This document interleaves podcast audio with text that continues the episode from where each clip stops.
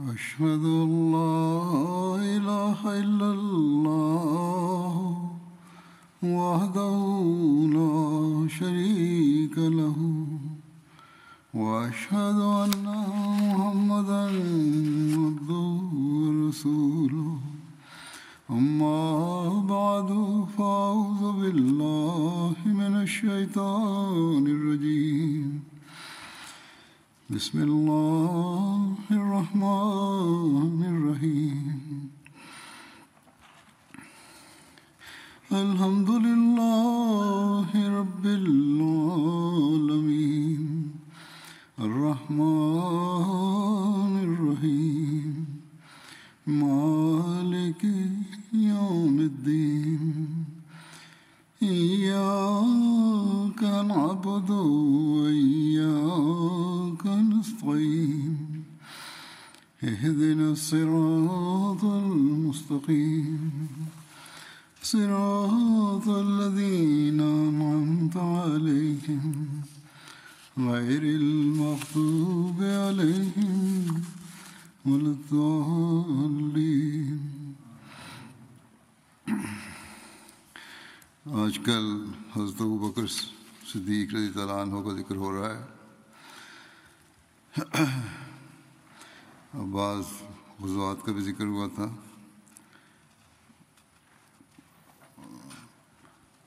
ഇപ്പോൾ ഹസ്രത്ത് അബൂബക്കർ സിദ്ദീഖ് റളിയല്ലാഹുവിൻ്റെ അനുസ്മരണമാണ് നടന്നു വരുന്നത് ചില യുദ്ധങ്ങളെപ്പറ്റി പരാമർശിച്ചു കഴിഞ്ഞു ബനു കുറൈസ യുദ്ധം വാക്കതി ബനു ഖുറൈസയിൽ പങ്കെടുത്ത ആളുകളുടെ പേരുകൾ രേഖപ്പെടുത്തിയിട്ടുണ്ട്.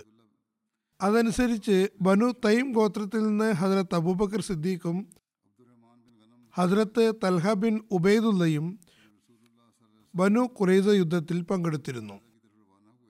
അബ്ദുറഹ്മാൻ ബിൻ ഖനം നിവേദനം ചെയ്യുന്നു നബി സല്ലാഹു അലൈഹി വസല്ലം ബനു ഖുറൈസയിലേക്ക് തിരിച്ചപ്പോൾ ഹജ്രത്ത് അബൂബക്കറും ഹജ്രത്ത് ഉമറും നബി സല്ലാഹു അലൈഹി വസ്ലമിന്റെ സവിധത്തിൽ ഹാജരായി പറഞ്ഞു യാ റസൂലല്ല ജനങ്ങൾ അങ്ങയെ ഭൗതികാലങ്കാരമുള്ള വസ്ത്രത്തിൽ കാണുകയാണെങ്കിൽ അവർക്കുള്ളിൽ ഇസ്ലാം സ്വീകരിക്കുന്നതിനുള്ള ആഗ്രഹം വർദ്ധിക്കുന്നതാണ്. ആയതിനാൽ അങ്ങ് ഹജ്രത്ത് സാദ് ബിൻ ഉബാദ അങ്ങേക്ക് തന്ന ജുബ്ബ അണിയണം. അതുകൊണ്ട് അങ്ങ് അത് അണിഞ്ഞാലും മുഷ്രിക്കീങ്ങൾ അങ്ങേ ഭംഗിയുള്ള വസ്ത്രത്തിൽ കാണട്ടെ. നബി സല്ലാഹു അലൈഹി പറഞ്ഞു ഞാൻ അങ്ങനെ ചെയ്യാം. അള്ളാഹുവാണെ നിങ്ങൾ രണ്ടുപേരും എനിക്ക് വേണ്ടി ഏതെങ്കിലും കാര്യത്തിൽ ഏകാഭിപ്രായത്തിൽ എത്തുമ്പോൾ ഞാൻ ആ അഭിപ്രായത്തിന് എതിരിൽ പറയാറില്ല. എന്റെ നാഥൻ നിങ്ങളുടെ ഉദാഹരണം മലക്കുകളിൽ ജിബ്രിലിനെയും മീക്കായിലിനെയും പോലെ ആക്കിയിരിക്കുന്നു. ഇബിന് ഖത്താബിന്റെ ഉദാഹരണം മലക്കുകളിൽ ജിബ്രീലിനെ പോലെയാകുന്നു. അള്ളാഹു എല്ലാ ഉമ്മത്തിനെയും ജിബ്രീൽ മുഖേനയാണ് നശിപ്പിച്ചത്. അതിനുള്ള ഉദാഹരണം അമ്പിയാക്കളിൽ ഹസരത് നൂഹാകുന്നു അദ്ദേഹം പറഞ്ഞു റബ്ബി ലാ തസർനി അലലർലി മിനൽ കാഫിരീന തയ്യാറ എന്റെ നാഥ നിഷേധികളിൽ ആരെയും നീ ഭൂമിയിൽ ബാക്കിയാക്കരുതേ. ഇബനു അബി കഹാഫയുടെ ഉദാഹരണം മലക്കുകളിൽ മീക്കായിലിനെ പോലെയാണ്. അതായത് ഹജരത് അബൂബക്കറിന്റെ ഉദാഹരണം. അദ്ദേഹം ഭൂമിയിലുള്ളവർക്ക് വേണ്ടി പൊറുക്കലിനെ തേടുന്നു. പ്രവാചകന്മാരിൽ ഹജരത്ത് ഇബ്രാഹിമിനെ പോലെയാകുന്നു. അദ്ദേഹം പറഞ്ഞു ഫമൻ തബാനി ഫൈന്നഹു മിന്നി വമൻ അസാനി ഫൈന്നക ഗഫൂർ റഹീം. അതായത് എന്നെ പിൻപറ്റിയവർ തീർച്ചയായും എന്നിൽ നിന്നുള്ളവരാകുന്നു. എന്നെ ധിക്കരിക്കുകയാണെങ്കിൽ തീർച്ചയായും അവൻ ഏറെ പൊറുക്കുന്നവനും കരുണയുനിയുന്നവനുമാകുന്നു നബി സല്ലല്ലാഹു അലൈഹി പറഞ്ഞു നിങ്ങൾ രണ്ടുപേരും എനിക്ക് വേണ്ടി ഏതെങ്കിലും ഒരു കാര്യത്തിൽ ഏകാഭിപ്രായത്തിലെത്തിയാൽ ഞാൻ ആ അഭിപ്രായത്തിൽ നിങ്ങൾക്കെതിരായി ചെയ്യുന്നതല്ല. എന്നാൽ നിങ്ങളുടെ അവസ്ഥ അഭിപ്രായത്തിൽ വ്യത്യസ്ത രീതിയിലാകുന്നു. അതായത് ജിബ്രീൽ മീക്കായിൽ നൂഹ് ഇബ്രാഹിം അലഹിമുസ്സലാം എന്നിവരെ പോലെ. നബി സല്ലല്ലാഹു അലൈഹി വസല്ലം ബനു ഖുറൈസയെ ഉപരോധിച്ചതിനെ സംബന്ധിച്ച് ഒരു നിവേദനത്തിൽ പറയുന്നു. ആയിഷ സാദ് സഅദ് തന്റെ പിതാവിൽ നിന്ന് നിവേദനം ചെയ്യുന്നു. നബി സല്ലല്ലാഹു അലൈഹി വസല്ലം എന്നോട് പറഞ്ഞു അല്ലയോ സഅദ് മുന്നോട്ട് ഗമിക്കുക. ജനങ്ങൾക്ക് മേൽ ശരങ്ങൾ ഉതിർക്കുക. എന്റെ ശരം അവരിലേക്ക് എത്തുന്നതുവരെയും ഞാൻ മുന്നോട്ട് ഗമിച്ചു. എന്റെ പക്കൽ അമ്പതിലധികം ശരങ്ങൾ ഉണ്ടായിരുന്നു. അത് ഞാൻ ഏതാനും നിമിഷങ്ങൾക്കകം എയ്യുകയുണ്ടായി. ഞങ്ങളുടെ ആവനാഴി ഹൃദയം പോലെയായിരുന്നു. അകത്തേക്ക് കയറൊരാരും തന്നെ പുറത്തേക്ക് എത്തി നോക്കുന്നുണ്ടായിരുന്നില്ല ഞങ്ങളുടെ ശരങ്ങളൊക്കെ തീർന്നു പോകുമോ എന്ന് ഞങ്ങൾ ഭയപ്പെട്ടു. ആകയാൽ ഞങ്ങൾ അതിൽ നിന്ന് ചില ശരങ്ങൾ എഴുതുകൊണ്ടിരുന്നു ചിലത് സൂക്ഷിക്കുകയും ചെയ്തിരുന്നു. ഹദ്രത്ത് കാബ് ബിൻ അമർ മോസിനിയും അമ്പയ്യുന്ന ആളുകളിൽ ഉണ്ടായിരുന്നു. അദ്ദേഹം പറയുന്നു ഞാൻ ആ ദിവസം എന്റെ ആവനാഴിയിൽ ഉണ്ടായിരുന്ന അമ്പുകളെല്ലാം എഴുതിരുന്നു അങ്ങനെ രാത്രിയുടെ കുറച്ചു ഭാഗം പിന്നിട്ടപ്പോൾ ഞങ്ങൾ അവർക്ക് മേൽ ശരമെയ്ത് നിർത്തുകയുണ്ടായി. അദ്ദേഹം പറയുന്നു ഞങ്ങൾ ശരമെയ്ത് കഴിഞ്ഞിരുന്നു. നബി സല്ലല്ലാഹു അലൈഹി തന്റെ കുതിരപ്പുറത്ത് സവാരി ചെയ്യുകയായിരുന്നു. നബി സല്ലല്ലാഹു അലൈഹി വസല്ലം ആയുധ വിഭൂഷിതനുമായിരുന്നു കുതിരപ്പടയാളികൾ നബി സല്ലല്ലാഹു അലൈഹി വസല്ലം ചുറ്റുമുണ്ടായിരുന്നു. തുടർന്ന് നബി സല്ലല്ലാഹു അലൈഹി സ്വലം ഞങ്ങളോട് പറഞ്ഞപ്പോൾ ഞങ്ങൾ ഞങ്ങളുടെ താവളങ്ങളിലേക്ക് തിരിച്ചുപോയി. ഞങ്ങൾ അവിടെ രാത്രി കഴിച്ചു കൂട്ടി ഞങ്ങളുടെ ഭക്ഷണം ഈന്തപ്പഴമായിരുന്നു. അത് സാധുവിന് ഉപാധ തന്നയച്ചതായിരുന്നു. ആ ഈന്തപ്പഴങ്ങൾ വളരെ കൂടുതലുണ്ടായിരുന്നു. ഞങ്ങൾ രാത്രി ആ ഈന്തപ്പഴങ്ങൾ ഭക്ഷിച്ചാണ് കഴിച്ചു കൂട്ടിയത് നബി സല്ലല്ലാഹു അലൈഹി വസല്ലം ഹജരത് അബൂബക്കർ ഹജരത് ഉമർ എന്നിവരും ഈന്തപ്പഴം കഴിക്കുന്നതായി കണ്ടു. നബി സല്ലല്ലാഹു അലൈഹി സ്വലം പറഞ്ഞു ഈന്തപ്പഴം എത്ര നല്ല ഭക്ഷണമാണ്. ഹജരത്ത് സാദബിന് മഹാസ് ബനു ഖുറൈസിയെ പറ്റി തീരുമാനിച്ചപ്പോൾ നബി സല്ലല്ലാഹു അലൈഹി വസല്ലം അദ്ദേഹത്തെ ശ്ലാഘിച്ചുകൊണ്ട് പറഞ്ഞു നിങ്ങൾ അള്ളാഹുവിന്റെ കൽപ്പന അനുസരിച്ച് തീരുമാനമെടുത്തു കഴിഞ്ഞിരിക്കുന്നു.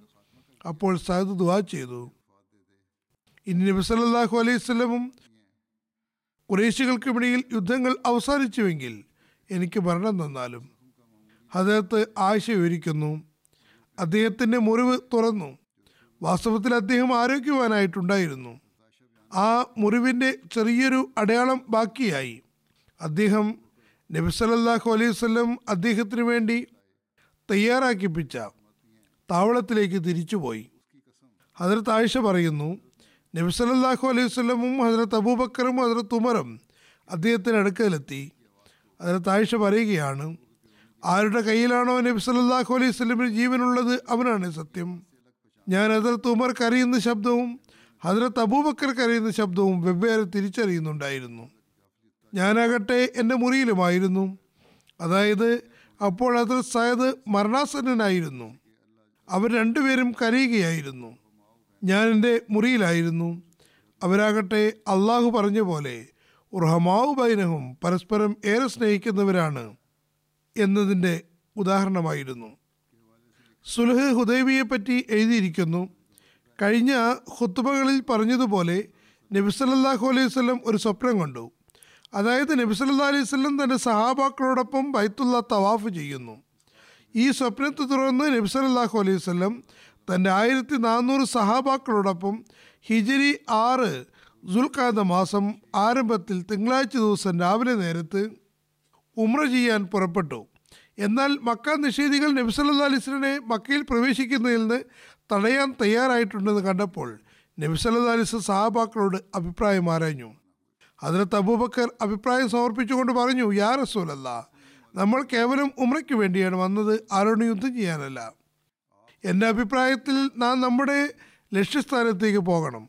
ആരെങ്കിലും നമ്മെ ബൈത്തുല്ലായിൽ നിന്ന് തടഞ്ഞാൽ നാം അവരോട് യുദ്ധം ചെയ്യുന്നതാണ്. സുലഹുദബിയുടെ അവസരത്തിൽ കുറേശികളുടെ ഭാഗത്ത് നിന്ന് പരസ്പരം സംസാരിക്കുന്നതിന് സംഘങ്ങൾ വരാൻ തുടങ്ങി. അതിൽ ഉറവ തിരുനബിയുടെ അടുത്തെത്തി. നബി അലൈഹി വസല്ലം സംസാരം തുടങ്ങി. ഉറവ പറഞ്ഞു മുഹമ്മദ് സലല്ലാ അലൈഹി സ്വലം നിങ്ങൾ നിങ്ങളുടെ ജനതയെ പൂർണമായും ഇല്ലാതാക്കിയാൽ അറബികളിൽ ആരെങ്കിലും നിങ്ങൾക്ക് മുമ്പ് സ്വന്തം ജനതയെ ഇല്ലാതാക്കിയിട്ടുണ്ടോ? ഇനി മറ്റൊരു കാര്യം കുറേശികൾ വിജയിച്ചാൽ ദൈവത്താണ്. നിങ്ങളുടെ അടുത്ത് പല ഭാഗത്തു നിന്ന് വന്നുകൂടിയ നിങ്ങളുടെ സുഹൃത്തുക്കൾ നിങ്ങളെ ഒഴിവാക്കി ഓടിപ്പോകുമെന്ന് അവരുടെ മുഖങ്ങളിൽ നിന്ന് ഞാൻ കാണുന്നു. ഇത് കേട്ടപ്പോൾ അതിർത്ത് അബൂബക്കർ ഉർവ ബിൻ മസൂദിനോട് വളരെ കർശനമായി പറഞ്ഞു പോകൂ നിങ്ങൾ പോയി നിങ്ങളുടെ ലാത്ത് എന്ന വിഗ്രഹത്തെ ചുംബിച്ചുകൊണ്ടിരിക്കുക അതായത് അതിനെ പൂജിച്ചുകൊണ്ടേയിരുന്നു അപ്പോൾ ഉറ ചോദിച്ചു ഇതാരാണ് ജനങ്ങൾ പറഞ്ഞു അബൂബക്കർ. ഉർവ എന്റെ ജീവനും ഉറവ് പറഞ്ഞു എന്റെ ജീവൻ ആരുടെ കയ്യിലാണോ അവനാണ് സത്യം. നിന്റെ ഒരു ഔദാര്യം ഉണ്ട്. ഞാനതിന് ഇതുവരെ പകരം തന്നിട്ടില്ല. അല്ലായിരുന്നുവെങ്കിൽ ഞാൻ നിനക്ക് മറുപടി നൽകുമായിരുന്നു. അതിനകത്ത് അബൂബക്കറിന്റെ ഔദാര്യം എന്തെന്നാൽ എന്തെന്നാൽ ഉർവയ്ക്ക് ബ്ലഡ് മണി നിർബന്ധമായപ്പോൾ അതിനകത്ത് അബൂബക്കർ പത്ത് ഗർഭിണികളായ ഒട്ടകങ്ങൾ കൊടുത്ത് അയാളെ സഹായിച്ചിരുന്നു. ഏതായാലും ഉർവ ഇത് പറഞ്ഞതിന് ശേഷം നബി സല്ലല്ലാഹു അലൈഹി സ്വലവുമായി സംസാരം തുടർന്നു.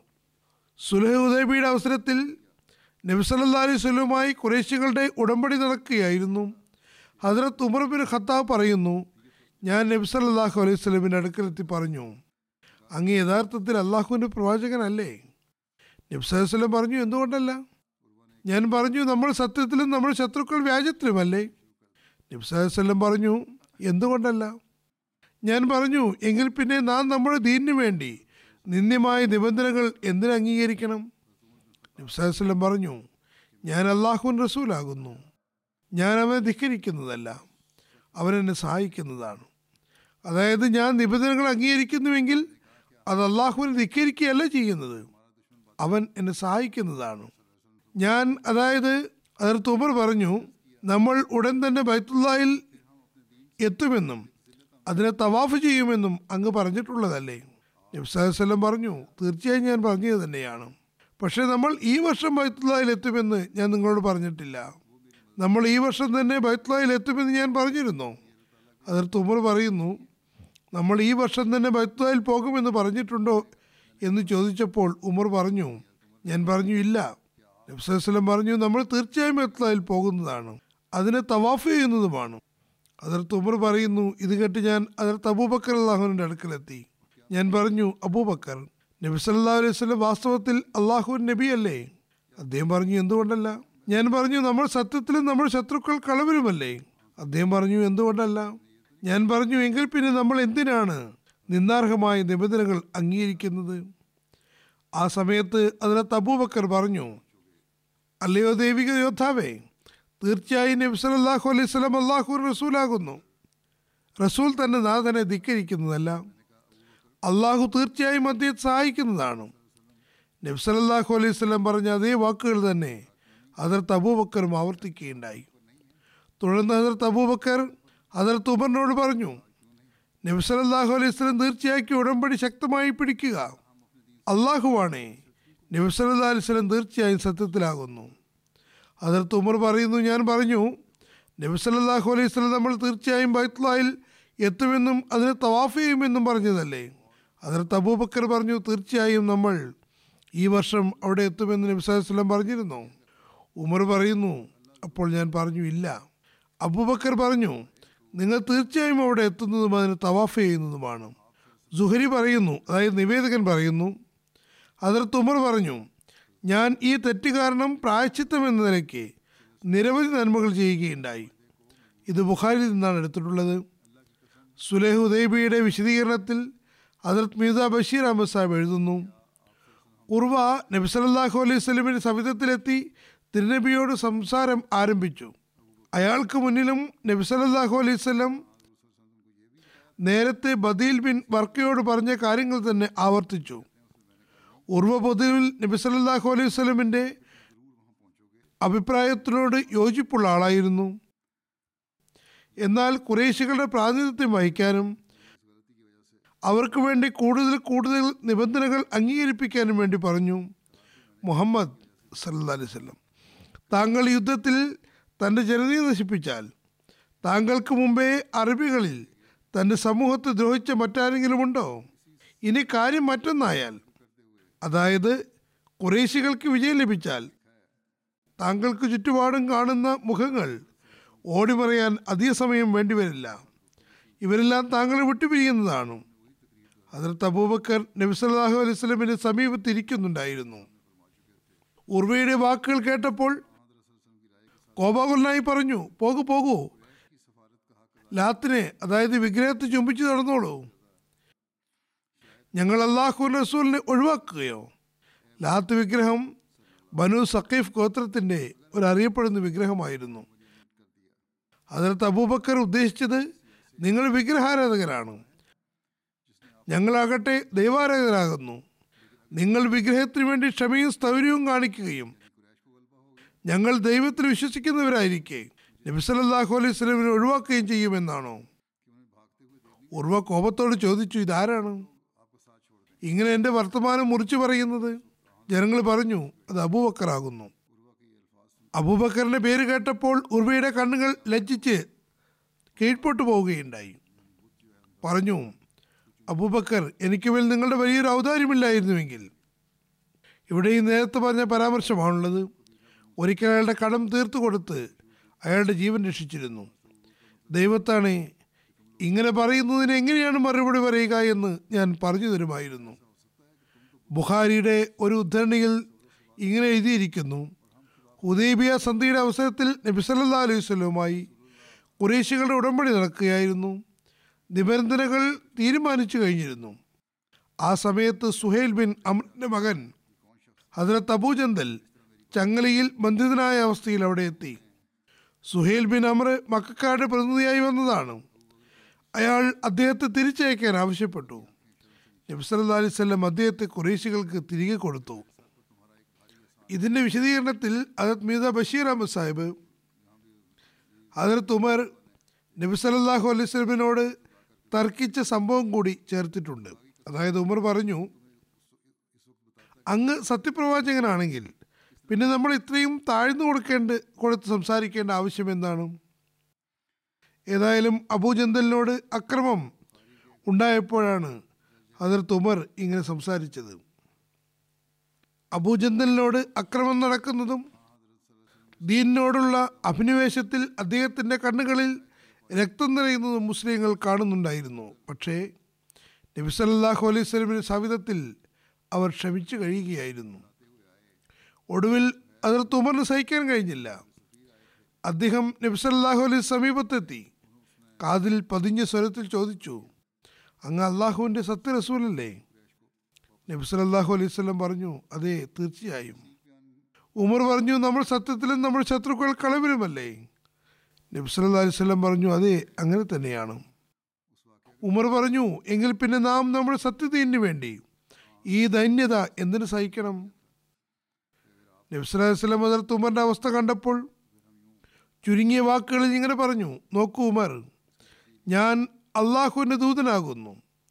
എനിക്ക് ദൈവീകത അറിയാം അതിനെതിരിൽ എനിക്ക് നീങ്ങാൻ കഴിയില്ല. അവൻ തന്നെയാണ് എന്റെ സഹായി. പക്ഷെ ഉമറിന്റെ അവസ്ഥ ഓരോ നിമിഷവും മാറി മറിഞ്ഞുകൊണ്ടിരുന്നു. അദ്ദേഹം ചോദിച്ചു നമ്മൾ ബൈത്തുള്ള തവാഫ് ചെയ്യുമെന്ന് അങ്ങ് പറഞ്ഞതല്ലേ?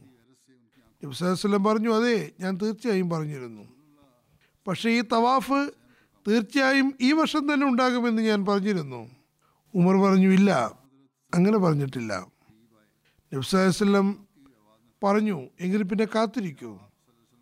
നിങ്ങൾ തീർച്ചയായും മക്കയിൽ പ്രവേശിക്കുന്നതും കാബയെ താഫ് ചെയ്യുന്നതുമാണ്. പക്ഷേ ആവേശത്താൽ അതിർത്ത് ഉമ്മന് സമാധാനമായില്ല.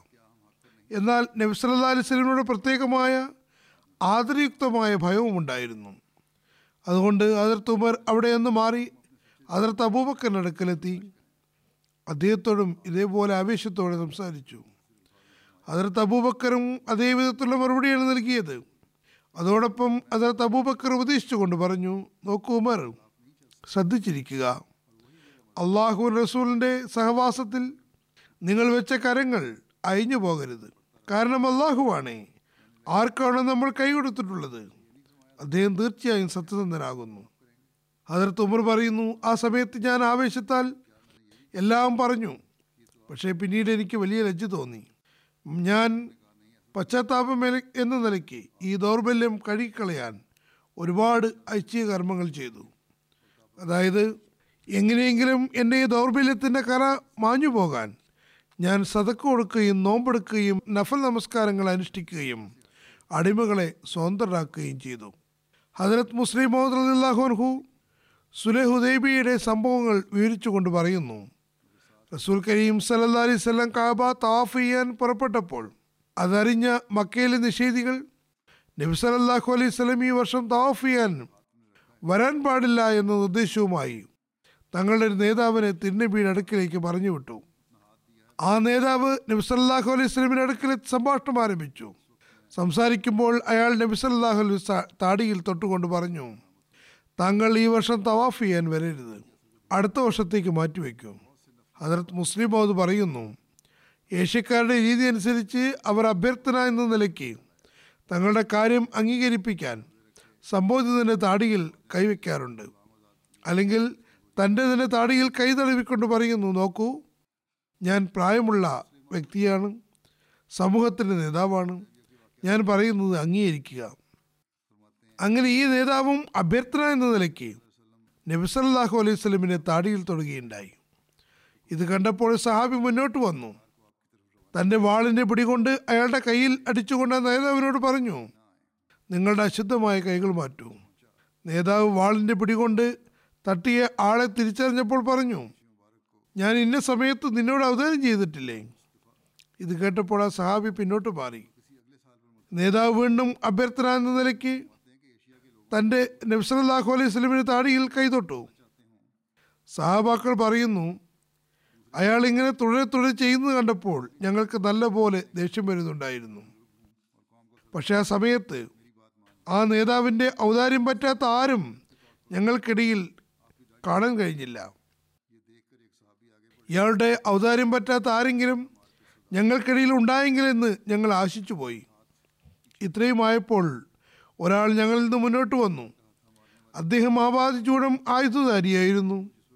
വളരെ ആവേശത്തോടെ ആ തലവനെ സംബോധന ചെയ്തുകൊണ്ട് പറഞ്ഞു നിന്റെ അശുദ്ധമായ കൈകൾ മാറ്റൂ. അങ്ങനെ പറഞ്ഞത് അതിർത്ത് അബൂബക്കറായിരുന്നു. നേതാവ് അദ്ദേഹത്തെ തിരിച്ചറിഞ്ഞപ്പോൾ പറഞ്ഞു നിങ്ങളോട് എനിക്ക് ഒന്നും പറയാൻ കഴിയില്ല. കാരണം എനിക്ക് മേൽ നിങ്ങളുടെ ഒരു വലിയ ഔദാര്യമുണ്ട്.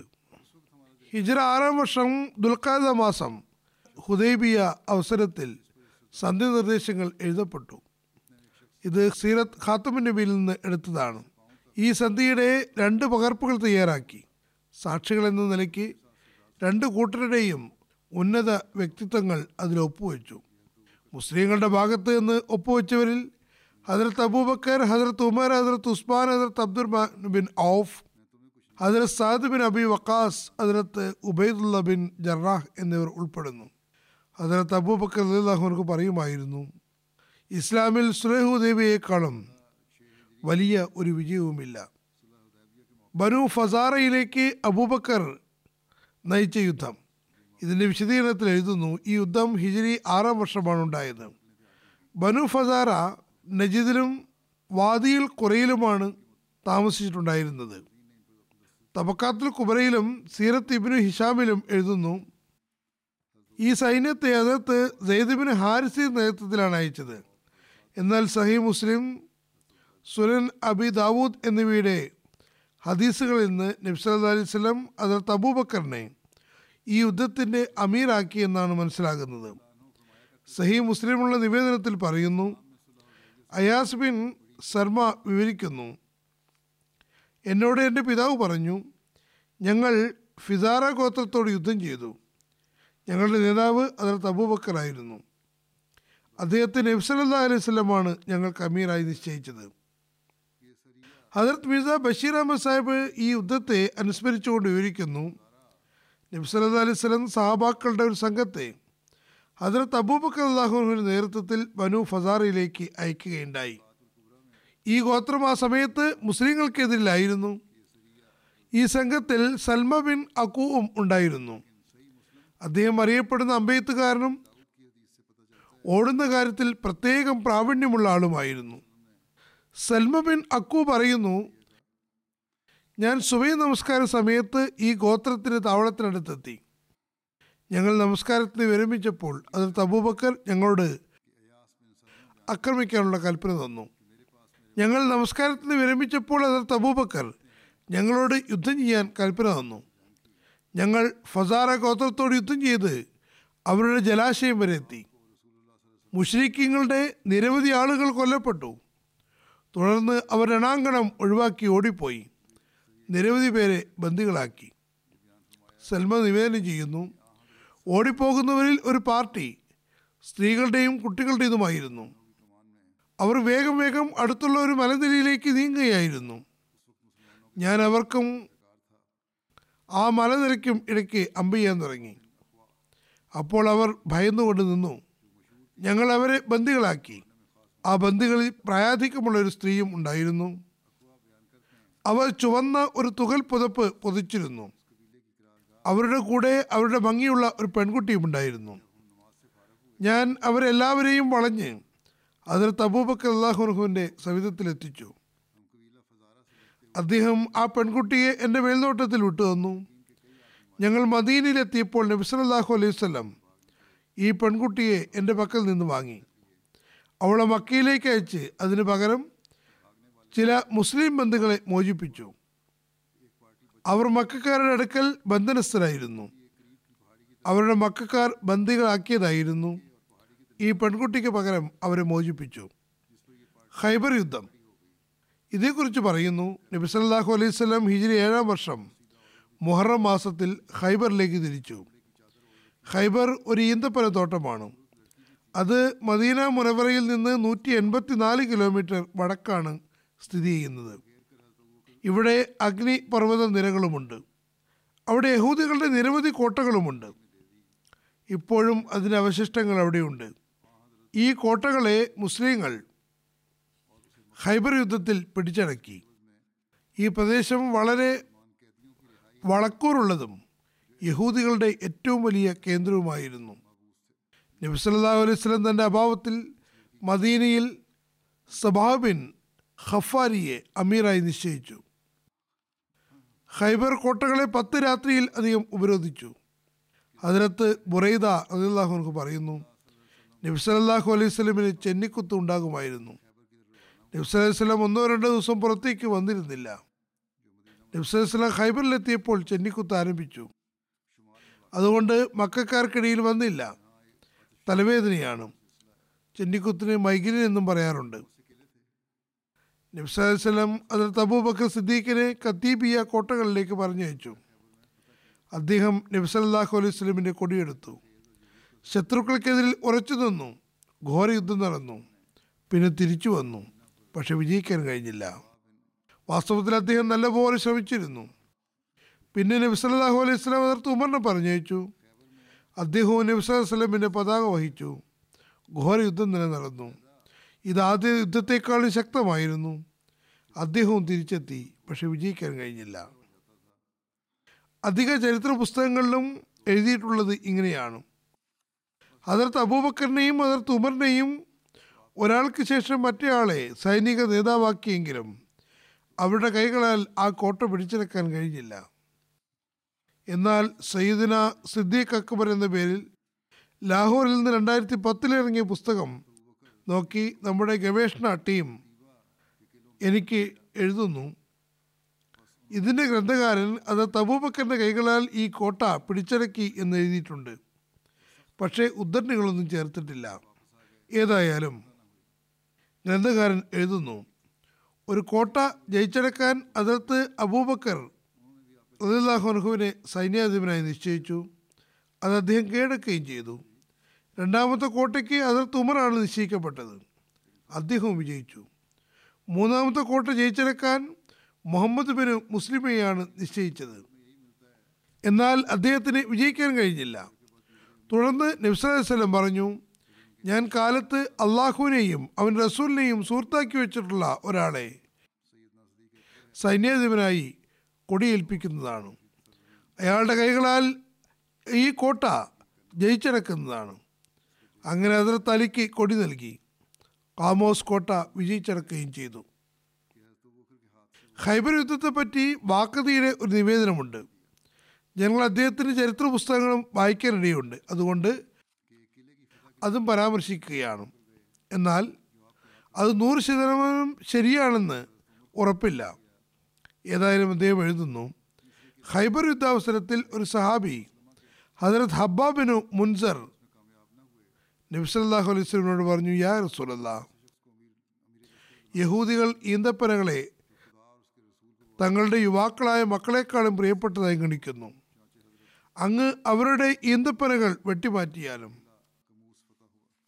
അപ്പോൾ റസൂല്ലാ സല്ലാ അലൈഹി സ്വലം ഈന്തപ്പനകൾ വെട്ടിമാറ്റാൻ നിർദ്ദേശിച്ചു. മുസ്ലിങ്ങൾ അതിവേഗം ഈന്തപ്പനകൾ വെട്ടിമാറ്റാൻ തുടങ്ങി. ഈ കുറച്ചു ഭാഗം നൂറ് ശതമാനം സ്വീകാര്യമായി തോന്നുന്നില്ല. ഏതായാലും തുടർന്നുള്ള ഭാഗങ്ങൾ ശരിയായി തോന്നുന്നു. പറയുന്നു അപ്പോൾ അതിർത്ത് അബൂബക്കർ നബിസല്ലാഹു അലൈഹി സവിധത്തിലെത്തി പറഞ്ഞു യാ റസൂലല്ലാ തീർച്ചയായും പ്രതാപവാനായ അള്ളാഹു അങ്ങേക്ക് ഖൈബറിനെ പറ്റി വാഗ്ദാനം നൽകിയതാണ്. അവൻ അങ്ങയോട് ചെയ്ത വാഗ്ദാനം പൂർത്തിയാക്കുന്നവനാകുന്നു. അങ്ങ് ഈന്തപ്പനങ്ങൾ വെട്ടരുത്. അപ്പോൾ നബ്സലം കൽപ്പന നൽകുകയും നബ്സലാഹു അലൈഹി സ്വലമിന്റെ വിളിയാൾ വിളംബരപ്പെടുത്തുകയും ചെയ്തു. ഈന്തപ്പനകൾ വെട്ടുന്നത് വിലക്കുകയും ചെയ്തു. അള്ളാഹു നബി സലല്ലാഹു അലൈഹി സ്വലമിന് ഖൈബറിൽ വിജയം നൽകിയപ്പോൾ നബി സലല്ലാഹു അലൈഹി സ്വലം ഖൈബറിലെ ഒരു പ്രത്യേക താഴ്വരയായ കത്തീബയെ തന്റെ അടുപ്പക്കാർക്കും കുടുംബത്തിലെ സ്ത്രീകൾക്കും മുസ്ലിം സ്ത്രീ പുരുഷന്മാർക്കും വിതരണം ചെയ്തു. ആ സന്ദർഭത്തിൽ നബി അലൈവല്ലം മറ്റ് കുടുംബക്കാർ കൂടാതെ ഹജറത്ത് അബൂബക്കർ അള്ളാഹുനുഹുവിനും നൂറ് വസക്ക് അതായത് ലോഡ് ധാന്യവും ഈന്തപ്പഴവും നൽകിയിരുന്നു. ഒരു വസക്ക് എന്നാൽ അറുപത് സാ ആണ്. ഒരു സാ രണ്ടര കിലോ ആകുന്നു. അതായത് ഏകദേശം മുന്നൂറ്റി എഴുപത്തി അഞ്ച് മൻ ധാന്യം ഹജറത്ത് അബൂബക്കറിന്റെ പക്കൽ വന്നു. നജിദിലേക്ക് ഹജറത്ത് അബൂബക്കർ നയിച്ച യുദ്ധം. ഇത് സംബന്ധിച്ച് എഴുതുന്നു നജിദ് പകുതി മണലാരണ്യമാണ്. എന്നാൽ പച്ചളിപ്പുള്ള ഭാഗവുമുണ്ട്. അതിൽ നിരവധി താഴ്വരകളും പർവതങ്ങളുമുണ്ട്. ഇത് തെക്ക് യമൻ വടക്ക് ഷാമിന്റെ മരണാരണ്യവും ഇറാഖ് വരെയും വ്യാപിച്ചു കിടക്കുന്നു. ഇതിന്റെ പടിഞ്ഞാറ് ഭാഗത്ത് ഹിജാസ് മണലാരണ്യമാണ്. ഈ പ്രദേശം ഭൂനിരപ്പിൽ നിന്ന് ആയിരത്തി ഇരുന്നൂറ് മീറ്റർ ഉയരത്തിലാണ്. ഈ ഉയരണം കാരണമാണ് ഇതിനെ നജിദ് എന്ന് പറയുന്നത്. നജിദിൽ ബനു കിലാബ് മുസ്ലിങ്ങൾക്കെതിരിൽ സംഘടിച്ചപ്പോൾ അതിർത്ത് അബൂബക്കറിനെ അവരെ തുരത്താൻ വേണ്ടി നബി അലൈഹി വസല്ലം അവിടേക്ക് അയച്ചു. ഈ യുദ്ധം ഹിജറ ഏഴാം വർഷം ഷേബാൻ മാസമാണ് ഉണ്ടായത്. അതിർത്ത് സൽമ ബിൻ അക്കു നിവേദനം ചെയ്യുന്നു. നബി സല്ലല്ലാഹു അലൈഹി അതിർത്ത് അബൂബക്കറിനെ അയച്ചു. അദ്ദേഹത്തെ ഞങ്ങളുടെ അമീറാക്കി. അബൂ സുഫിയാൻ സുലഹ് ഉദയബിയിലേക്ക് ശേഷം മക്കയിൽ വന്നിട്ടുണ്ടായിരുന്നു. അതേപ്പറ്റി എഴുതുന്നു. ഹുദീബിയ സന്ധി ലംഘിച്ചുകൊണ്ട് ബനു ബക്കർ ഇത് കുറേശികളുടെ സൗഹൃദ ഗോത്രമാണ്. മുസ്ലിങ്ങളുടെ സുഹൃത്തുക്കളായ ബനു ഹസായ ഗോത്രത്തെ ആക്രമിച്ചു. കുറേശികൾ ആയുധങ്ങളും സവാരികളും നൽകി ബനു ബക്കറിനെ സഹായിക്കുകയും സുലൈഹ് ഉദേബിയയുടെ നിബന്ധനകളെ അവഗണിക്കുകയും ചെയ്തു. അങ്ങനെ വലിയ അഹങ്കാരത്തിലും പൊങ്ങച്ചത്തിലും പറഞ്ഞു ഞങ്ങൾ ഒരു സന്ധിയെയും മാനിക്കുന്നില്ല. അപ്പോൾ അബൂ സുഫിയാൻ മദീനിലെത്തി ഹുദീബിയ സന്ധി പുതുക്കാൻ ആഗ്രഹിച്ചു. അയാൾ തിരുനബി സല്ലാ അലൈഹി സമീപത്തിലെത്തി പക്ഷേ നബി സല്ലല്ലാഹു അലൈഹി വസല്ലം അയാളുടെ ഒരു കാര്യത്തിന് മറുപടി നൽകിയില്ല. തുടർന്ന് അയാൾ അബൂബക്കറിന്റെ അടുക്കലെത്തി. നബി സല്ലല്ലാഹു അലൈഹി വസല്ലം സംസാരിക്കാൻ ആവശ്യപ്പെട്ടു. എന്നാൽ അദ്ദേഹം പറഞ്ഞു ഞാൻ സംസാരിക്കുന്നതല്ല. പിന്നെ അതിർത്ത് ഉമറിന്റെ അനുസ്മരണത്തിൽ പറഞ്ഞതുപോലെ അതർ ഉമറിന്റെ അടുക്കലും എത്തി. പക്ഷെ അദ്ദേഹവും വിസമ്മതിച്ചു. ഏതായാലും അയാൾ നിരാശനായി തിരിച്ചുപോയി. ഫത്തേ മക്ക യുദ്ധം. ഈ യുദ്ധത്തെ ഗസബത്തിൽ ഫത്തഹുൽ അലീം എന്ന് പറയുന്നു. മക്ക യുദ്ധം ഹിജിരി എട്ടാം വർഷം റമദാൻ മാസത്തിലാണ് ഉണ്ടായത്. താരിഖ് തിബരിയിൽ വിവരിക്കുന്നു.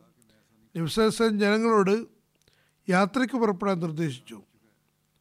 നബ്സാസ്ലം തന്റെ വീട്ടുകാരോട് പറഞ്ഞു എന്റെ സാധന സാമഗ്രികൾ എന്ത് തയ്യാറാക്കൂ? അതിനകത്ത് അബൂബക്കർ തന്റെ മകൾ അതിനകത്ത് ആയിഷയുടെ അടുക്കൽ വന്നു. വീട്ടിൽ പോയി. അപ്പോൾ അതിനകത്ത് ആയിഷ നബ്സാസ്ലമിന്റെ സാധന സാമഗ്രികൾ തയ്യാറാക്കുകയായിരുന്നു. അതിനകത്ത് അബൂബക്കർ ചോദിച്ചു മോളെ നബ്സല്ലാ വസ്ലമിന് വേണ്ടി സാധനങ്ങൾ തയ്യാറാക്കാൻ നബ്സല്ലാ വസ്ലം നിന്നോട് നിർദ്ദേശിച്ചിട്ടുണ്ടോ? അവർ പറഞ്ഞു അതെ അതിർത്ത് അബൂബക്കർ ചോദിച്ചു നിബ്സലം എവിടെ പോകാനാണ് ആഗ്രഹിക്കുന്നത് നിനക്കറിയുമോ? അതിർത്ത് ആയിഷ പറഞ്ഞു എനിക്ക് ഒന്നും അറിയില്ല. പിന്നെ നബ്സലം ജനങ്ങളോട് മക്കയിലേക്ക് പോവുകയാണെന്ന് പറഞ്ഞു. നബ്സലം അവരോട് ഉടൻ തന്നെ തയ്യാറാകാനും ഏർപ്പാടുകൾ ചെയ്യാനും നിർദ്ദേശിച്ചു.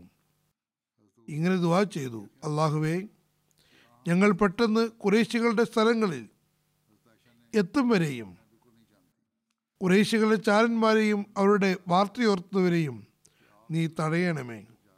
അങ്ങനെ ജനങ്ങൾ തയ്യാറെടുപ്പുകൾ തുടങ്ങി. ഈ സംഭവത്തെ കുറെ കൂടി വിശദീകരിച്ചുകൊണ്ട് സീറത്ത് ഹൽബിയിൽ എഴുതുന്നു. ഹജറത്ത് അബൂബക്കർ സിദ്ദീഖ് അള്ളാഹു അൻഹു ഹജറത്ത് ആയിഷയോട് അന്വേഷിച്ചു കൊണ്ടിരിക്കുമ്പോൾ അവിടെ നബിസലല്ലാഹു അലൈഹി സ്വലം വരികയുണ്ടായി. ഹജറത്ത് അബൂബക്കർ തിരുനബിയോട് ചോദിച്ചു യാ റസൂലല്ല അങ്ങ് യാത്രയ്ക്ക് പുറപ്പെടുകയാണോ? നബി സല്ലല്ലാഹു പറഞ്ഞു അതെ. അപ്പോൾ ഹജറത്ത് അബൂബക്കർ സിദ്ദീഖ് ചോദിച്ചു അങ്ങനെയാണെങ്കിൽ ഞാനും തയ്യാറാകട്ടെ? നബി സല്ലല്ലാഹു പറഞ്ഞു അതെ. അപ്പോൾ ഹജറത്ത് അബൂബക്കർ വീണ്ടും ചോദിച്ചു യാ റസൂലല്ല അങ്ങ് എങ്ങോട്ട് പോകാനാണ് ഉദ്ദേശിക്കുന്നത്? നബി സല്ലല്ലാഹു പറഞ്ഞു കുറേശികളെ നേരിടാൻ. എന്നാൽ അബൂബക്കർ ഇപ്പോൾ ഈ കാര്യം രഹസ്യമാക്കി വെക്കണം. അഥവാ കുറേശികളെ എതിരിടാനാണ് പോകുന്നതെന്ന കാര്യം രഹസ്യമാക്കി വെക്കണം എന്നുകൂടെ പറഞ്ഞു. ചുരുക്കത്തിൽ നബി സല്ലല്ലാഹു അലൈഹി വസല്ലം ജനങ്ങളോട് തയ്യാറാകാൻ കൽപ്പിച്ചു. എന്നാൽ എങ്ങോട്ടാണ് പോകുന്നത് എന്ന കാര്യം രഹസ്യമാക്കി വെച്ചു. അതിൽ തബൂബക്ക് സിദ്ദീഖ് ചോദിച്ചു യാ റസൂലല്ല നമ്മുടെയും കുറേശ് നമുക്കും കുറേശികൾക്കും ഇടയിൽ ഇപ്പോൾ കരാറും രഞ്ജിപ്പിന്റെ കാലയളവും നിലവിലില്ലേ? നബ്സലം പറഞ്ഞു ഉണ്ട്. പക്ഷെ അവർ കരാർ ലംഘിക്കുകയും വഞ്ചിക്കുകയും ചെയ്തിരിക്കുന്നു. എന്നാൽ ഞാൻ നിങ്ങളോട് പറഞ്ഞതെല്ലാം രഹസ്യമാക്കി തന്നെ വയ്ക്കുക. മറ്റൊരു നിവേദനത്തിൽ പറയുന്നു ഹജറത്ത് അബൂബക്കർ നബ്സല്ലാസ്ലമോട് ചോദിച്ചു യാ റസൂലല്ല അങ്ങ് എങ്ങോട്ടെങ്കിലും പോകാൻ ഉദ്ദേശിക്കുകയാണോ? നബ്സലം പറഞ്ഞു അതെ. ഹജറത്ത് അബൂബക്കർ പറഞ്ഞു അങ്ങ് ബനു അസ്ഫർ അഥവാ റോമക്കാരുടെ അടുത്തേക്കുള്ള യാത്രയ്ക്കുള്ള പുറപ്പാടാണെന്ന് തോന്നുന്നു. നബ്സലം പറഞ്ഞു അല്ല. അപ്പോൾ അങ്ങ് നജിദിലേക്കുള്ള പുറപ്പാടാണോ? അബൂബക്കർ വീണ്ടും ചോദിച്ചു. നബ്സലം പറഞ്ഞു അല്ല. അത് അബു ഹസരത്ത് അബൂബക്കർ വീണ്ടും പറഞ്ഞു ഒരുപക്ഷെ അങ്ങ് കുറേശികളെ എതിരിടാനാണ് പോകുന്നത്? നബ്സലം പറഞ്ഞു അതെ. ഹസരത്ത് അബൂബക്കർ പറഞ്ഞു യാ റസോലല്ല അങ്ങയുടെയും കുറേശികളുടെയും ഇടയിൽ കരാറിന്റെ കാലയളവ് ബാക്കിയില്ലേ? നബ്സലം പറഞ്ഞു അവർ ബനു കാബ് അഥവാ ബനു ഹസായോട് എങ്ങനെയാണ് വർത്തിച്ചത് വർത്തിച്ചതെന്ന്? നിങ്ങൾക്കറിയില്ലേ? അതിനുശേഷം റസൂല്ലാ സല്ലാ അലൈഹി സ്വല്ലം ഗ്രാമങ്ങളിലും ചുറ്റുമുള്ള പ്രദേശങ്ങളിലും സന്ദേശം അയച്ചുകൊണ്ട് പറഞ്ഞു ആരാണോ അള്ളാഹുവിനും ക്യാമത്ത് ദിനത്തിൽ വിശ്വസിക്കുന്നത് അവർ റംസാൻ മാസത്തിൽ മദീനിൽ എത്തിച്ചേരുക. നബി സല്ലല്ലാഹു അലൈഹി സ്വലമിയുടെ അറിയിപ്പനുസരിച്ച് അറേബ്യയിലെ ഗോത്രക്കാർ മദീനിലേക്ക് വരാൻ തുടങ്ങി. മക്കയിലെത്തിയ യാത്ര ഗോത്രക്കാരിൽ ബനു ഇസ്ലാം ബനു ഗഫാർ ബനു മസീന ബനു അസ്ജ ബനു ജഹീന എന്നിവർ ഉൾപ്പെടുന്നു. ആ സമയത്ത് നബ്സല്ലാഹു അലൈഹി വസല്ലം അല്ലയോ നാഥ ഞങ്ങൾ കുറേശികളുടെ പ്രദേശത്ത് അവർക്ക് അറിവില്ലാതെ എത്തിച്ചേരുന്ന വിധത്തിൽ അവരുടെ ചാരന്മാരെയും അവർക്ക് സന്ദേശം എത്തിക്കുന്നവരെയും നീ തടയണമേ എന്ന് ദ്വാ ചെയ്തു. എല്ലാ മാർഗങ്ങളിലും പോകുന്നവരെയും വരുന്നവരെയും വീക്ഷിക്കുന്നതിനായി ഒരു കൂട്ടം ആളുകളെ നിയോഗിച്ചു. കുറേശികൾക്ക് മുസ്ലിങ്ങളുടെ തയ്യാറെടുപ്പിനെക്കുറിച്ച് അറിവ് ലഭിക്കാതിരിക്കാൻ അപരിചിതരായ വ്യക്തികളെ തടയാൻ നബ്സലം അവർക്ക് നിർദ്ദേശം നൽകി. ഈ സംഭവം വിവരിച്ചുകൊണ്ട് അതിർത്ത് മുസ്ലിം മുഹമ്മദ് അള്ളാഹുനക്ക് പറയുന്നു നബ്സലാഹു അലൈഹി സ്വലം തന്റെ യാത്രാ വിഭവങ്ങൾ ഒരുക്കി വയ്ക്കാൻ ഒരു സഹധർമ്മിണിയോട് പറഞ്ഞു. അവർ യാത്രാ സാമഗ്രികൾ ഒരുക്കാൻ തുടങ്ങി. അതിനകത്ത് ആഴ്ചയോട് തനിക്ക് വേണ്ടി സത്തു അഥവാ കടല യവം തുടങ്ങിയ ധാന്യങ്ങളുടെ വറുത്ത പൊടി അല്ലെങ്കിൽ ധാന്യങ്ങൾ വറുത്ത് തയ്യാറാക്കാൻ കൽപ്പിച്ചു. ഇത്തരത്തിലുള്ള ഭക്ഷണമാണ് അന്നുണ്ടായിരുന്നത്. ആയതിനാൽ അവർ ധാന്യങ്ങളിൽ നിന്നും മണ്ണും മറ്റും വൃത്തിയാക്കാൻ തുടങ്ങി. അതിൽ തബൂബക്കർ മകളുടെ വീട്ടിലേക്ക് വന്നപ്പോൾ ഈ തയ്യാറെടുപ്പ് കണ്ടുകൊണ്ട് ചോദിച്ചു അല്ലയോ ആയിഷ ഇതെന്താണ് നടക്കുന്നത്? നിബ്സല യാത്രയ്ക്കുള്ള തയ്യാറെടുപ്പിലാണോ? പറഞ്ഞു യാത്രയ്ക്കുള്ള തയ്യാറെടുപ്പ് തന്നെയാണെന്നാണ് തോന്നുന്നത്. നബ്സല്ലം ഇത് തയ്യാറാക്കാനെ ആവശ്യപ്പെട്ടിട്ടുണ്ട്. അപ്പോൾ അതൊരു തബൂബക്കർ ചോദിച്ചു ഏതെങ്കിലും യുദ്ധത്തിനുള്ള പുറപ്പാടാണോ? അവർ പറഞ്ഞു എനിക്കൊന്നും അറിയില്ല. നബ്സാസ്ല്ലം യാത്ര വിഭവങ്ങൾ തയ്യാറാക്കാൻ പറഞ്ഞു. അതുകൊണ്ടാണ് ഞങ്ങൾ ഇപ്രകാരം ചെയ്യുന്നത്. രണ്ട് മൂന്ന് ദിവസങ്ങൾക്ക് ശേഷം ഹജറത്ത് തബൂബക്കറിനെയും ഹജറത്ത് ഉമറിനെയും വിളിച്ചുകൊണ്ട് പറഞ്ഞു ഖസായിലെ വ്യക്തികൾ ഇപ്രകാരം വന്നതായി നിങ്ങൾക്കറിയുമോ? എന്നിട്ട് നടന്ന സംഭവങ്ങൾ കേൾപ്പിച്ചു. ഈ സംഭവത്തെക്കുറിച്ചും നമ്മൾ അവരുമായി കരാറിൽ ഏർപ്പെട്ടിരിക്കെ അവർ വഞ്ചിച്ചു എന്നും അള്ളാഹു എന്നെ നേരത്തെ അത് അറിയിച്ചിരിക്കുന്നു. മക്കാരുടെ ധൈര്യവും ശക്തിയും കണ്ട് നാം എതിരാള തയ്യാറെടുപ്പ് നടത്താത്തതും ഭയന്നോടുന്നതും നമ്മുടെ വിശ്വാസത്തിനെതിരാണ്. നമുക്ക് അവിടെ പോകേണ്ടതുണ്ട്. നിങ്ങളുടെ അഭിപ്രായം എന്താണ്? അതിർത്ത് അബൂബക്കർ പറഞ്ഞു യാ അവരുമായി അങ്ങ് കരാറിൽ ഏർപ്പെട്ടതാണ്. കൂടാതെ അവർ അങ്ങയുടെ സമുദായവുമാണ്. അങ്ങ് സ്വന്തം ജനതയോട് യുദ്ധം ചെയ്യുമെന്നോ? എന്താണ് ഉദ്ദേശിക്കുന്നത്? നബ്സലം പറഞ്ഞു സ്വന്തം ജനതയോടല്ല മറിച്ച് കരാർ ലംഘിച്ചവരോടാണ് യുദ്ധം ചെയ്യുന്നത്. പിന്നീട് അതിർത്ത് ഉമർ അള്ളാഹുവിനോട് ചോദിച്ചപ്പോൾ പറഞ്ഞു ബിസ്മില്ല ഇങ്ങനൊരു അവസരമുണ്ടാകാനും നബ്സലമെ സംരക്ഷിച്ചുകൊണ്ട് കപട വിശ്വാസികൾക്കെതിരെ യുദ്ധം ചെയ്യാൻ ഞാൻ എന്നും ദ്വാ ചെയ്യുമായിരുന്നു. റസുദ്ദീൻ സ്വലം പറഞ്ഞു അബൂബക്കർ വളരെ സൗമ്യമായ പ്രകൃതക്കാരനാണ്. എന്നാൽ യഥാർത്ഥമായ വാക്കുകൾ ഉമറിന്റെ നാവിൽ നിന്നാണ് കൂടുതലായി ഒഴുകുന്നത്. നബ്സാസ്ലം പറഞ്ഞു തയ്യാറെടുപ്പ് നടത്തുക. എന്നിട്ട് അള്ളാഹുലമൻ റസൂലും വിശ്വാസമുള്ള ഓരോ വ്യക്തിയും റമദാന്റെ ആരംഭ ദിവസങ്ങളിൽ മദീനിൽ ഒരുമിച്ച് കൂടുക എന്ന് ചുറ്റുപാടുമുള്ള ഗോത്രങ്ങൾ വിളംബരപ്പെടുത്തി. അങ്ങനെ സൈന്യം ഒരുമിച്ച് കൂടാൻ തുടങ്ങി. പല ആയിരങ്ങൾ അടങ്ങുന്ന സൈന്യം ഒരുമിച്ച് കൂടി. അവർ യുദ്ധത്തിനായി പുറപ്പെടുകയും ചെയ്തു. പുറപ്പെടുമ്പോൾ നബ്സാസ്ലം പറഞ്ഞു അല്ലയോ നാഥ ഞാൻ നിന്നോട് ദുവാ ചെയ്യുകയാണ്. നീ മക്കാരുടെ ചെവികൾക്ക് ഭദ്രതയും ചാരന്മാരുടെ കണ്ണുകൾക്ക് അന്ധതയും നൽകണമേ. അവർ ഞങ്ങളെ കാണുകയും അവരുടെ ചെവിയിലേക്ക് ഞങ്ങളുടെ ഒരു കാര്യം എത്തുകയും ചെയ്യാതിരിക്കണമേ. അങ്ങനെ നബ്സാസ്ലം പുറപ്പെട്ട മദീനയിൽ ആയിരക്കണക്കിന് മുനാഫിക്കങ്ങൾ ഉണ്ടായിരുന്നു. അവിടെ നിന്നും പതിനായിരക്കണക്കിന് ആളുകൾ അടങ്ങുന്ന സൈന്യം മദീനയിൽ നിന്ന് പുറപ്പെടുകയും മക്കയിലേക്ക് അതിനെക്കുറിച്ചൊരു സൂചന ലഭിക്കാതിരുന്നതും അള്ളാഹുവിന്റെ തന്നെ പ്രവൃത്തിയായിരുന്നു. തബക്കാത്ത് ഇവന് സഹദിൽ എഴുതിയിരിക്കുന്നു മുസ്ലിങ്ങളുടെ സൈന്യം ഇഷാ സമയത്ത് മറ ലൊഹറാനിൽ എത്തി. മക്കയിൽ നിന്ന് മദീനയ്ക്കുള്ള മാർഗത്തിൽ ഇരുപത്തഞ്ച് കിലോമീറ്റർ ദൂരത്താണ് മറ ലുഹറാൻ സ്ഥിതി ചെയ്യുന്നത്. മക്കയിൽ നിന്നും ഇരുപത്തഞ്ച് കിലോമീറ്റർ ദൂരത്താണുള്ളത്. നബ്സലം സഹബാക്കളോട് കൽപ്പിച്ചപ്പോൾ അവർ പതിനായിരം സ്ഥലങ്ങളിൽ വിളക്ക് തെളിയിച്ചു. കുറേശികൾക്ക് തിന്നബിയുടെ വരവിനെ സംബന്ധിച്ച് അറിയിപ്പ് ലഭിച്ചിരുന്നില്ല. അവർ ദുഃഖത്തിലായിരുന്നു. കാരണം നബ്സലം അവരോട് യുദ്ധം ചെയ്യുമോ എന്ന് അവർ ഭയന്നിരുന്നു. അറിയിപ്പ് ലഭിച്ചിരുന്നില്ല. എന്നാൽ കുറേശികളുമായി യുദ്ധം തീർച്ചയായും ഉണ്ടാകുമെന്ന ചിന്തയായിരുന്നു. അതുകൊണ്ട് അവർ ദുഃഖിതരായിരുന്നു എന്നിരുന്നാലും ഇവിടെ അറിയിപ്പ് ലഭിച്ചില്ല എന്ന് തെറ്റായി എഴുതിയിരിക്കുകയാണെന്ന് തോന്നുന്നു. അറിയിപ്പ് അവർക്ക് ലഭ്യമായിട്ടുണ്ട്. അവിടെ എത്തിയതിന് ശേഷം അറിയിപ്പ് ലഭ്യമായിട്ടുണ്ടാകാം. ഈ സൈന്യം അവിടെ തമ്പടിച്ചപ്പോൾ പതിനായിരം സ്ഥലങ്ങളിൽ വിളക്കുകൾ തെളിഞ്ഞു കണ്ടപ്പോൾ സ്ഥിതിഗതികളെക്കുറിച്ചറിയാൻ കുറേശികൾ അബൂ സുഫിയാനെ അയച്ചു എന്നിട്ട് പറഞ്ഞു ഒരുപക്ഷെ നീ മുഹമ്മദ് സല്ലാസിനെ കാണുകയാണെങ്കിൽ ഞങ്ങൾക്ക് വേണ്ടി അഭയം ചോദിക്കുക. Abu Sufyan bin Harb Hakam bin Hizam Budail bin Warqa എന്നിവർ യാത്രയായി. ആ സൈന്യം കണ്ടപ്പോൾ വളരെ പരിഭ്രാന്തരായി.